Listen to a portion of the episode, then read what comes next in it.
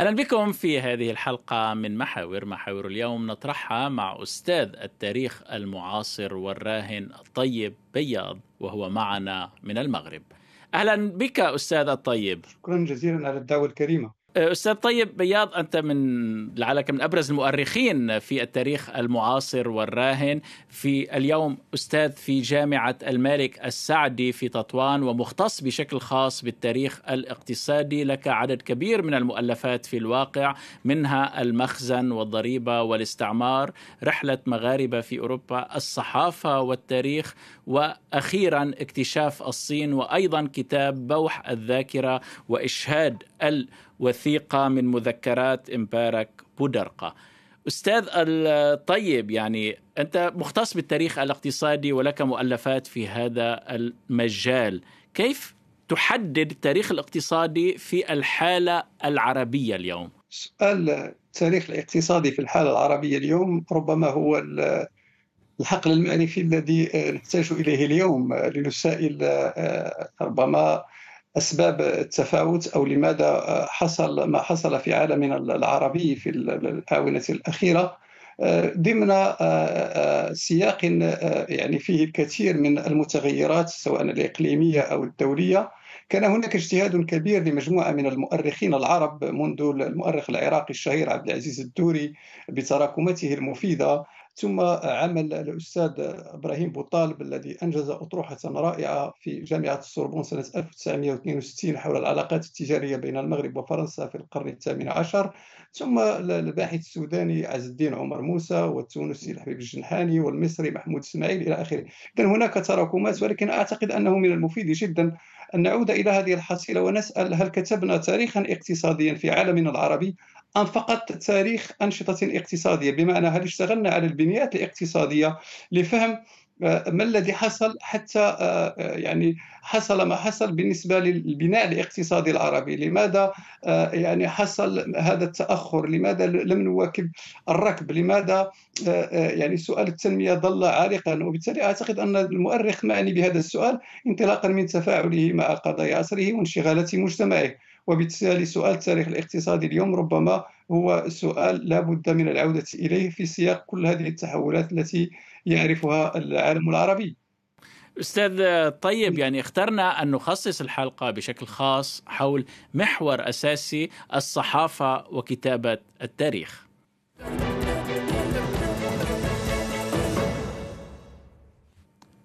أستاذ الطيب في كتاب لك الصحافة والتاريخ يعني آه، تقارب العلاقة بين عمل الصحافي وعمل المؤرخ التي دائما كان ينظر إليها كعلاقة آه، يعني فيها كثير من آه، أحيانا الإشكالية. يعني هل الصحافي هو مؤرخ اللحظة؟ هل المؤرخ هو صحافي الماضي؟ كيف تصف العلاقة اليوم؟ أعتقد لابد أن ننظر إليها على أنها علاقة تكاملية. في كثير من التجارب العربية يتم النظر من طرف المؤرخين بالخصوص بنوع من التهيب أو الحذر تجاه كتابة الصحفي وكأن الصحفي يتطاول على حقلهم المعرفي وخاصة المشتغلين بالتاريخ الراهن. ولكن يعني التجارب الدولية علمتنا على أن العلاقة التكاملية المنتجة بين الصحفي والمؤرخ غالبا ما كانت تقدم عناصر إجابة مفيدة. ويمكن أن أستحضر هنا نماذج معبرة ولا أريد أن أطيل في هذا الباب فقط من باب الاستئناس. أنا أستحضر مثلا الفرنسي جون لاكوتير الذي آه، آه، يعني كانت له تجربة مهمة جدا في إغناء التاريخ الراهن إلى درجة أن دار النشر سوي عندما أرادت أن تصدر سلسلة التاريخ الراهن أسندتها إلى هذا الصحفي الذي انفتح بشكل كبير على التاريخ. أيضا عندما أراد جاك لوغوف أن ينسق كتاب التاريخ الجديد طلب من آه، جون لاكوتير أن يكون هو كاتب يعني موضوع التاريخ الراهن. وهذه نوع من الثقة من المؤرخ في الصحفي. عندما نستحضر أيضا فانسون كيفي الذي آه، كتب آه، آه، مقالا في غاية الأهمية يعتبر فيه على أن الصحفي مطروح عليه أن يواكب المتغيرات بانفتاحه المنتج على التاريخ ولكن أيضا على المؤرخ أن ينفتح على عمل الصحفي. لدينا الصحفي الشهير المغربي الذي كان مقيما في باريس المرحوم محمد باهي حرمة.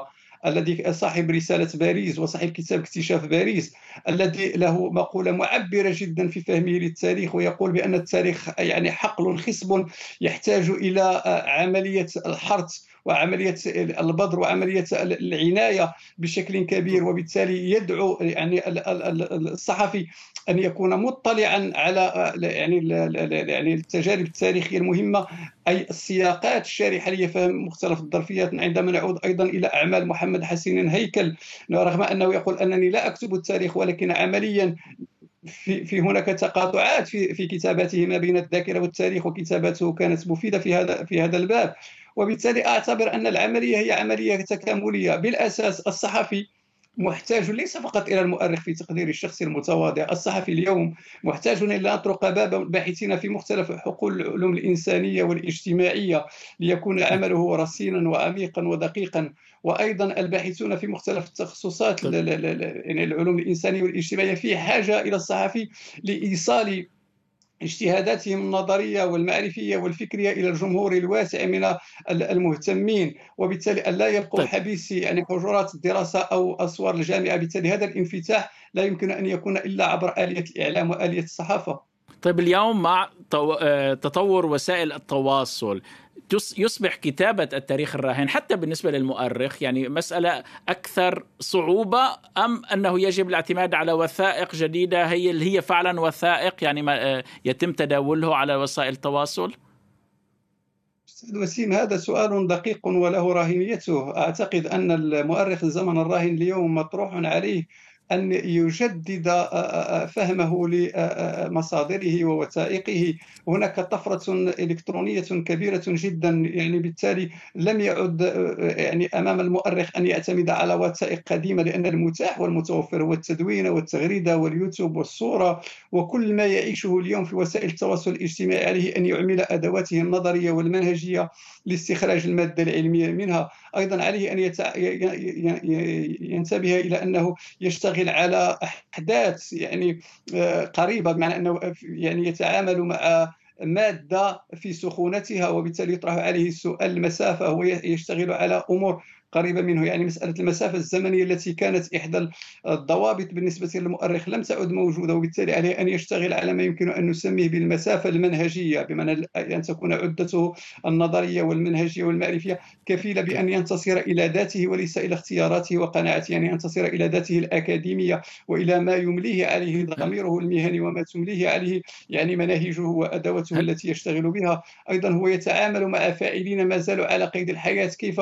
بالقدر الذي يريد أن يتفاعل مع مع أعمالهم ومع ذاكرتهم ولكنه أيضا ربما آه، آه، آه، هم أيضا يراقبون أعماله وبالتالي عليه أن يتملك ما أسماه فرانسوا بيداغيدا بذلك الواجب الأخلاقي في التعاطي مع موضوع. إذا هناك جملة عناصر لا بد لمؤرخ الزمن الراهن أن يشتغل وفق عدة نظرية ومنهجية ليقدم عناصر إجابة على التعقيدات طيب. التي يعيشها مجتمعه. وربما يكون فيه تميز هنا عن الصحفي أو عن المحلل السياسي إلى آخره لأنه آه، آه، تكون له عدة معينة تخصه انطلاقا من حقله المعرفي الذي ينتمي إليه أي حقل التاريخ. طيب عربيا وتحديد مغاربيا كيف يكتب التاريخ؟ يعني الآن يعني لخصت الحالة النظرية المنهجية، لكن في الواقع كيف يكتب تاريخ المغاربي أو العربي؟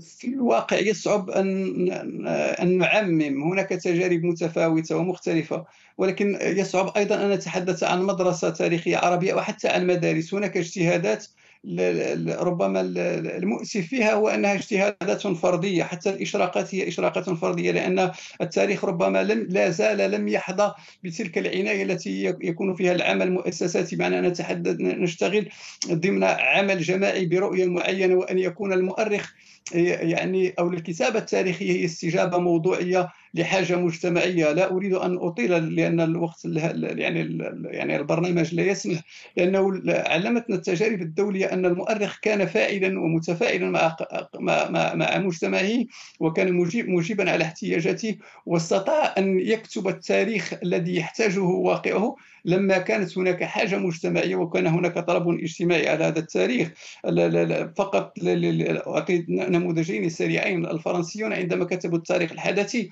لأنهم كانوا يريدون أن يعيدوا الاعتبار للذات الفرنسية التي كانت مهزومة في الشمال في الألزاس واللورين سنة 1870 وبالتالي كانت حاجة إلى نوع من التاريخ الوضعاني الذي آه، يمجد والذي يشهد الهمم والذي آه، يعيد الاعتبار للذات ويتحدث عن البطولات إلى آخر هذا النوع من التاريخ الحدثي والتاريخ السياسي والعسكري كانت هناك حاجة إليه.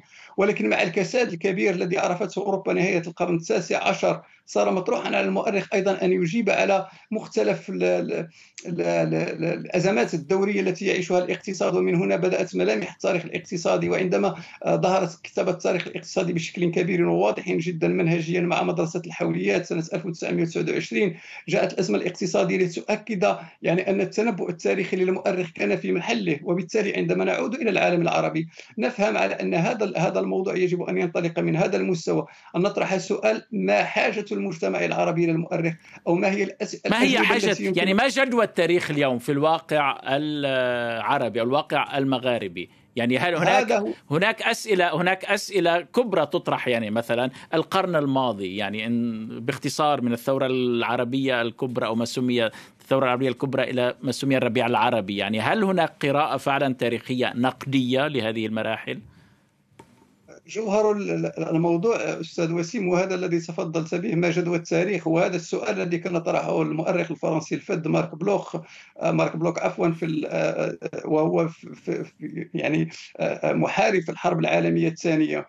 ما جدوى التاريخ اليوم وفي علاقته مع هذا الذي تفضلت به اليوم هو أن يقدم الأجوبة لماذا بين قوسين أخطأنا موعدنا مع التاريخ في محطات معينة. نقول اليوم ما بين الثورة العربية الكبرى وما سمي بالربيع العربي.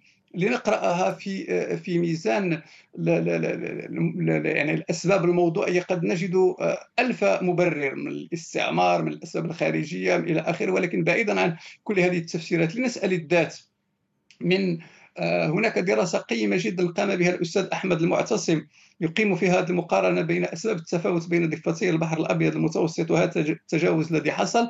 ويعزو هذا الأمر يعني منذ 1492 من سقوط الأندلس إلى إلى على الأقل بداية القرن العشرين إلى ثلاث أسباب جوهرية. يسميها هوة الانحطاط وندوب الاستعمار ومهانة الهزيمة.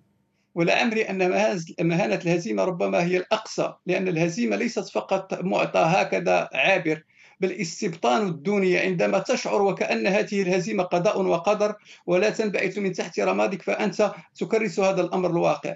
أنا فقط أسوق تجربة أخرى معبرة ربما كانت أشد قساوة من تجربة العربية. أتحدث عن التجربة الصينية. الصينيون عانوا شتى أنواع الاستعمار إلى درجة أنهم للذود عن حدودهم بنوا سورا عظيما صار جزءا من ذاكرتهم الجماعية. وعانوا من الاستعمار البرتغالي ثم الاستعمار البريطاني الذي استعمل الأفيون لغزو عقولهم قبل أرضهم ثم الاستعمار الياباني. ولكن عندما أرادوا أن ينطلقوا من جديد عندما جاءت منذ 1978 مع دين شيوبين ما سمي بالاشتراكية ذات الخصائص الصينية وعصر الإصلاح والانفتاح. نرى الطفره التي وقعت في الصين نرى هذا التحول الكبير. وبالتالي قلت يعني عدم الاستسلام يعني مهانة الهزيمة هي عندما تقر بأن وكأن قدرك هو أن تكون مهزوما. ولكن عدت إلى ذاتك وإلى تراثك وتصالحت معه وتصالحت مع هويتك ومع كل عناصر كيف؟ قوتك واستمدت منها عناصر القوة. يمكن أن تنطلق أنا ليست لدي حلول سحرية. أنا فقط أسوق تجارب الاستئناس الميجي في اليابان التجربة الصينية لا لدينا تجارب مختلفة يعني ما الذي يعيق عربيا؟ في تقديري الشخصي المتواضع هو أنه يجب أن نقرأ أن كل ذات يجب أن تقرأ ذاتها انطلاقا من سياقاتها. المشكل هو أننا نحاول أن ننسج على منوال الغير ولا نقرأ هذا الواقع جيدا أن نعود إليه. له فيه إشراقات فيه عناصر قوة فيه لأنه لا يمكن أن تكون عشت كل تلك الانتصارات في الماضي هكذا بدون أن تكون لديك فيها عناصر قوة. يجب أن تعود إلى هذه الذات وأن تقرأها وأن تبحث عن عناصر قوة وتخلص من كل ما هو سلبي. أنا أقول هناك تجارب لأمم نجحت. وأنا فقط سقت نموذجين النموذج الميجي في اليابان كيف كانت اليابان وكيف صارت كيف كانت الصين وكيف صارت. وبالتالي ليست هناك وصفات جاهزة يجب الاشتغال على الذات في تفاعل منتج بين الباحثين من مختلف التخصصات. ألا نكتفي بالمقاربة التقنية. ليس المهندس هو صاحب الحلول.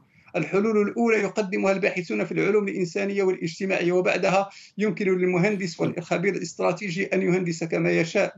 طبعا في من هذا الباب يمكن قراءة الكتاب الأخير لك بعنوان اكتشاف الصين الذي يمكن أن يدرج في أدب الرحلات يعني هل هو نوع من المقارنة بمعنى الاستئناس أو الاستفادة من تجربة الصين؟ في الواقع يمكن تصنيفه في هذا الباب باب أدب الرحلات وأنا شخصيا يعني يعني صحيح أنني كنت أعمد إلى إجراء مجموعة من المقارنات وهذه المقارنات يمليها الواقع لأن عندما تنتقل إلى عالم آخر وتكتشف فيه مجموعة من عناصر الاختلاف وعناصر الائتلاف. يعني العناصر إن هناك تقاطعات ولكن هناك أيضا البون الشاسع في مجموعة من المحطات. لا بد أن ترصد هذه العناصر سواء ما هو مشترك الذي يمكن تثمينه وتطويره والبناء عليه أو ما هو مختلف لتدارك ربما النقص. التجربة الصينية تعطينا الكثير من الدروس والعبر. أنا أشرت إلى جزء منها قبل قليل ولكن أشير إلى مسألة أخرى وهو أن التجربة الصينية اليوم تدرك جيدا أنها في عالم فيه الكثير من الرهانات وفيه الكثير من الحسابات وبالتالي فيها كثير من الواقعية فيها كثير من من التواضع من موقع القوة فيها كثير من العودة الإيجابية إلى التراث وإلى الذات فيها يعني فيها مجموعة من الأمور التي من المفيد استلهام هذه التجربة. وبالتالي أقول أن هذا هذه التجربة في كتابة أدب الرحلة في كتابة التجربة عن الرحلة إلى الصين كانت محكومة صحيح برؤية المؤرخ ولكن كان الأساس هناك رهان آخر وأنه من هو هذا القارئ؟ ليس هو جمهور المؤرخ. وجمهور أدب الرحلة هو جمهور الكاتب وبالتالي كان لابد من لغة كان لابد من أسلوب أدبي ليصل هذا النص إلى الجمهور الواسع من القراء.